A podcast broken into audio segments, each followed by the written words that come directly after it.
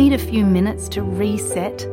Great Minds is a podcast from SBS that guides you through different meditation styles from around the world. Listen wherever you get your podcasts. אתם עם SBS בעברית. לעוד סיפורים מעניינים, כנסו ל-sbs.com.au. יונתן סטלר מצטרף אלינו כעת, והוא כתבנו במזרח הרחוק.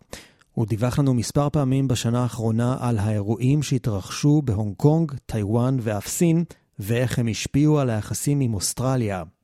אבל אנחנו רוצים לעשות קצת סיכום שנתי, וקצת לדבר על השנה שחלפה, איך אנחנו מסכמים שנה, ומה האירוע המשמעותי מנקודת המבט שלו לשנת 2022. טוב, אני חושב שהסימן הגדול של 2022 היה היציאה של המערב, כולל אוסטרליה, מהקוביד, והתקיעות הזו שנמשכה באסיה. אני בעיקר בין אה, הונג קונג לטיוואן, ובשני המקומות האלה אה, יצאו יותר מאוחר מהקורונה, וגם זה לא לגמרי, בטיוואן כן, בהונג קונג פחות.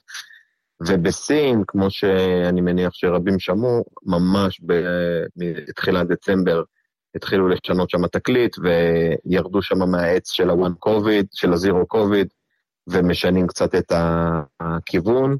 ומה שצפוי הוא שבתחילת 23 הם יעברו את מה שעברו כל המקומות שהשתחררו מהלוקדאונים ומכל הדברים האלה, שזה כבר נראה כמו היסטוריה רחוקה עבור uh, כולנו, בייחוד באוסטרליה.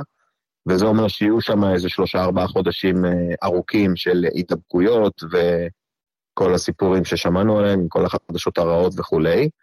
ומתישהו אחרי זה, באמצע 23, אה, גם שם הם יהיו בשלב של האחרי, ויבינו שהשד לא כל כך נורא, והם יתקדמו קדימה לאיפה שהעולם אה, עצר בסוף 2019. ראינו בחדשות לפני מספר שבועות שהיו הפגנות נדירות ברחבי סין נגד השלטון, והמפגינים בעצם התלוננו שהממשל בסין עדיין מתעקש על אפס הדבקות ושיש שם עדיין סגרים, מה שהעולם המערבי כבר שכח מזמן.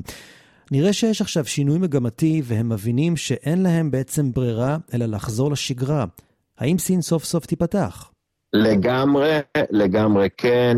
בוא נאמר, זה, זה יהיה צירוף מקרים מאוד מאוד מוזר, אם נגיד שזה לא היה קשור להפגנות. זה בטוח היה בגלל זה. האסימון גם שם נפל, שהקוביד היום, זה כבר גם נושא כל כך נדוש ומשעמם, אף אחד לא רוצה לחזור ולדבר עליו, חוץ מסין שמה שזה עוד מתקיים, ואף אחד לא רוצה לדבר על כמה שזה מדבק וכמה שזה לא באמת כל כך נורא וכולי. וזהו, וגם שם הם התעקשו והם התעקשו, כי סך הכל היה להם אה, משהו שעבד להם אה, בתור מדינה, לא ברמה האזרחית. ברמה האזרחית זה היה מאוד מאוד אכזרי להיות שם, או להיות בן אדם שפתאום באמצע היום מחליפים לו את הקוד לאדום, והוא לא יכול אפילו לנסוע ברכבת הביתה, או שהוא תקוע בבית ולא יכול לצאת להביא אוכל וכולי, וזה ככה היה שלוש שנים. והיו הפגנות נדירות, והם התפשטו, וזה היה בהרבה מקומות, וזה היה בערים מאוד חשובות ומרכזיות בסין, כולל שנגחאי ובייג'ין. ובתוך עניין של כמה שבועות, דרך אגב, אני חייב לציין, זה מאוד מאוד מאוד קשור למונדיאל. המונדיאל, ששודר ב... כמובן כל מדינה בעולם, שודר בסין בחמש שניות איחור, והשידורים החיים, וזה בגלל שבכל פעם שהיה שוט שעבר לקהל באצטדיון, הם חתכו אותו. כי הם לא יכלו להראות לקהל בבית את, ה... את היציעים מלאים באוהדים מכל העולם בלי מסכות. זה היה מטריף אותם. אז כל פעם שזה היה קורה, הם היו עוברים לשוט במגרש, או של מאמנים, או הספסל וכולי. ועדיין, הבינו בתוך סין, באמת שכולם הבינו שאין מה לעשות, זה כל העולם המשיך לנורמליזציה של פוסט-קוביד, וזה חלחל, אז זה היה קומבינציה של זה, פלוס ההפגנות, פלוס איזשהו נפילת אסימון שאין ברירה, זה לא ילך לשום מקום וחייבים להמשיך הלאה. אז אם כבר דיברנו על יציאה סופית מהקורונה, תספר לנו איזה מדינות באסיה כבר פתוחות לחלוטין, זאת אומרת שאם אני נוסע לארץ ורוצה לעצור בדרך אה, באסיה, או אפילו לנסוע לטיול משפחתי, איזו מדינות אסיאתיות מקבלות תיירים עכשיו? אוקיי, okay, אז אה, כמו שאנחנו שמים לב, אחרי שלוש שנים שהמון אנשים לא נסעו, הנסיעות והמחירים גם מטורפים, מאוד מאוד קשה לטוס מאוסטרליה ל- לישראל ולשאר העולם, ואנחנו חוזרים למצב שמאוד נוח לרוב האנשים, ואולי גם אנשים מאוד רוצים לעשות את ה stopover בדרך, אז אני רק הייתי מציין שתאילנד אה, פתוחה ואפשר להיכנס. לא אכפת להם מחיסונים, לא אכפת להם מביטוחים, הכל כמו שהיה פעם. אה, סינגפור, אפשר להיכנס, אתה מצהיר שחוסנת, הם לא באמת רוצים לראות את זה, אז זה לא רלוונטי כל כך. אה, אתה ממלא גם הצהרת בריאות דיגיטלית, זה משהו שהשתנה. יפן זה משהו שחשוב מאוד לציין, זו המדינה היחידה שמבקשת שתהיה מחוסן שלוש פעמים לפחות, ואם לא, אתה צריך לעשות בדיקות אה, אה, PCR לפני שאתה נכנס, יום לפני, וזה עדיין יחסית מעיק. אה, טיוואן פתוחה וזמינה לחלוטין, לא צריך בדיקות, לא צריך להיות מחוסן, לא צריך שום דבר. אה, אה, כולם more than welcome, והייתי ממליץ בחום. הונג קונג טיפה בעייתית, למרות שהם הנמיכו קצת את התנאים לאחרונה. אתה עדיין נכנס ועובר בדיקת PCR איך שנכנסת, ועוד בדיקה אחרי יומיים. ויש גם טיפה לקצת הגבלות בפנים, אבל זה הרבה יותר טוב ממה שזה היה פעם. סין עדיין סגורה, לא לנסוע, פשוט לא לנסוע, זה בלתי אפשרי. ואינדונזיה באה לי, כן, פתוחה, ישראלים, אוסטרלים יכולים לנסוע. באסיה יש גישה מאוד שונה של עטיית מסכות, זאת אומרת שגם אם כולם בריאים, עדיין נראה אנשים עם מסכות. זה היה לפני המגפה וזה גם יישאר כנראה אחרי המגפה. האם יהיה בכל זאת חובה לעטות מסכות במקומות מסוימים? יכול להגיד לך שבטיוואן, איפה שאני נמצא רוב הזמן, באופן רשמי, מהראשון לדצמבר אין שום חובת מסכה, אה, למעט מקומות אה, אינדור, אוקיי? זה עדיין נחשב הרבה, אבל יחסית לאיך שזה היה קודם, זה הקלה משמעותית. ועדיין, 99% מהטיוואנים ילבשו מסכה. בחוץ, הם ילכו לבד ברחוב והם ילבשו מסכה. אל תשאל אותי למה, אני לא יכול להסביר את זה. זה מוזר, זה לא מפריע להם פשוט. בהונג קונג יש עדיין חובת מסכה בכל מקום, והם עושים מסכות 100% מהאנשים. אתה לא יכול אפילו ללכת טיפה עם המסכה מתחת לאף, יעירו לך על זה.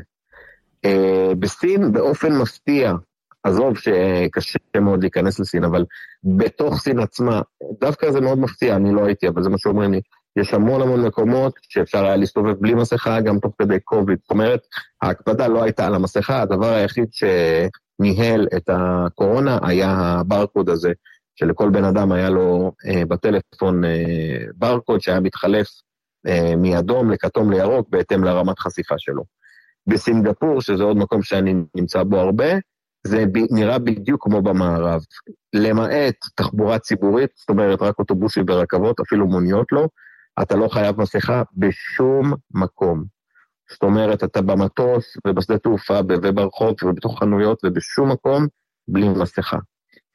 וואו. מה שכן, שכחתי לציין, לגבי אה, הונג קונג, טיוואן ושאר המקומות, זה, אה, זה נהיה מאוד מגוחך, כי כשאתה יושב במסעדה אז אתה יכול להוריד את המסכה, או כשאתה יושב בבר, או כשאתה הולך למכון כושר, אז יש המון המון המון סיבות למה, אה, לא, למה אתה יכול להיות בלי מסכה. אז סתם לדוגמה, אה, היום נסעתי ברכבת מדרום טיוואן לטייפיי, אז אני מחזיק כוס קפה ביד, אני יכול להיות בלי מסכה כל היום.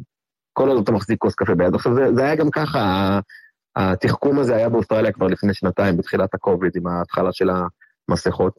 אז זהו, אז הם אה, פחות או יותר שם, זה אה, עדיין אה, עם דרישות של מסכה בפנים, ברוב המקומות, אבל יש מלא אה, החרגות ואפשר למצוא דרכים לא לעשות את זה. אני רק אציין עוד מקום שהוא מאוד אה, חשוב לישראלים ולאוסטרלים, שזה תאילנד.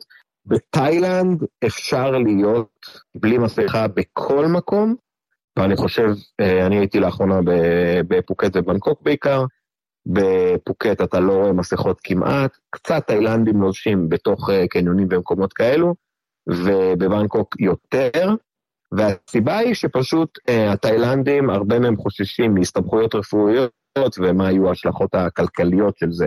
פחות מה זה יעשה לבריאות, אלא מה יקרה אם הם יגיעו לבית חולים והם יקבלו חשבון גדול. לסיום, יחסי סין ואוסטרליה קצת הידרדרו בשנה האחרונה. עכשיו, אה, כאשר ממשלת הלייבור בשלטון ופני וונג היא שרת החוץ, יש הבטחות לשיפור היחסים. איך לפי דעתך ימשיכו היחסים בין שתי המדינות? אה, אני חושב, אם אני לא טועה, פני וונג זומנה לבייג'ין לפגישה והיא תהיה שם אה, בהמשך החודש, ואני חושב שסין מנסה לחזור לאיפה שדברים עצרו, זאת אומרת שהיא מכתיבה את הקצב והיא מכתיבה את התנאים, והיא מצפה מאוסטרליה, בגלל הגודל שלה, שהיא קטנה יותר, ובגלל התלות שלה, שהיא תלויה הרבה יותר בכלכלה הסינית, אה, לחזור ולנגן לפי החליל שלה. קרה עוד משהו מעניין השבוע, שממשלת הלייבור מינתה את קווין ראד להיות השגריר האוסטרלי בוושינגטון.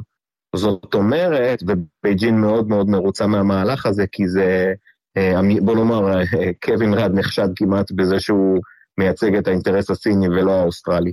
אז אה, בייג'ין מאוד מרוצה מהמיקום הזה שלו שמה, כי הוא ללא ספק יהיה יותר פרו-סין ובצד שלהם.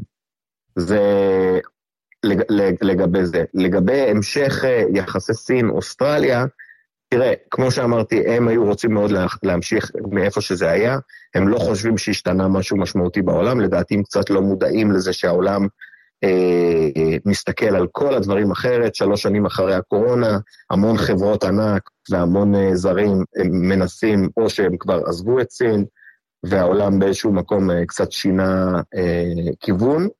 והרבה מדינות, אם אתה מסתכל לדוגמה על ההתחמשות המטורפת של יפן, יפן בונה אה, צבא פשוט מחדש, הם משקיעים משהו כמו רבע טריליון דולר בשנה על, אה, על הצבא שהם בונים עכשיו, אז אה, זה השאיפות הביטחוניות של יפן. כל מה שקורה עם סין וטיוואן קצת התקרר, אבל זה עדיין שם. וארצות הברית, אפילו עם זה שאנחנו עם ממשלה דמוקרטית, זה לא הממשלה הקודמת של טראמפ, זה לא הממשל הרפובליקני, גם כן בעצמה מאוד ניצית כלפי סין. אז אה, אני חושב שסין חושבת שלא יותר מדי דברים השתנו, אבל העולם עצמו כן השתנה. אוקיי, okay, אופטימיות זהירה לשנת 2023. יוני סטלר מדווח מאסיה, תודה רבה. תודה רבה עמית, ושנה הבאה במלבורן הבנויה. רוצים לשמוע עוד סיפורים? האזינו דרך האפל פודקאסט, גוגל פודקאסט, ספוטיפיי, או בכל מקום אחר בו ניתן להאזין לפודקאסטים.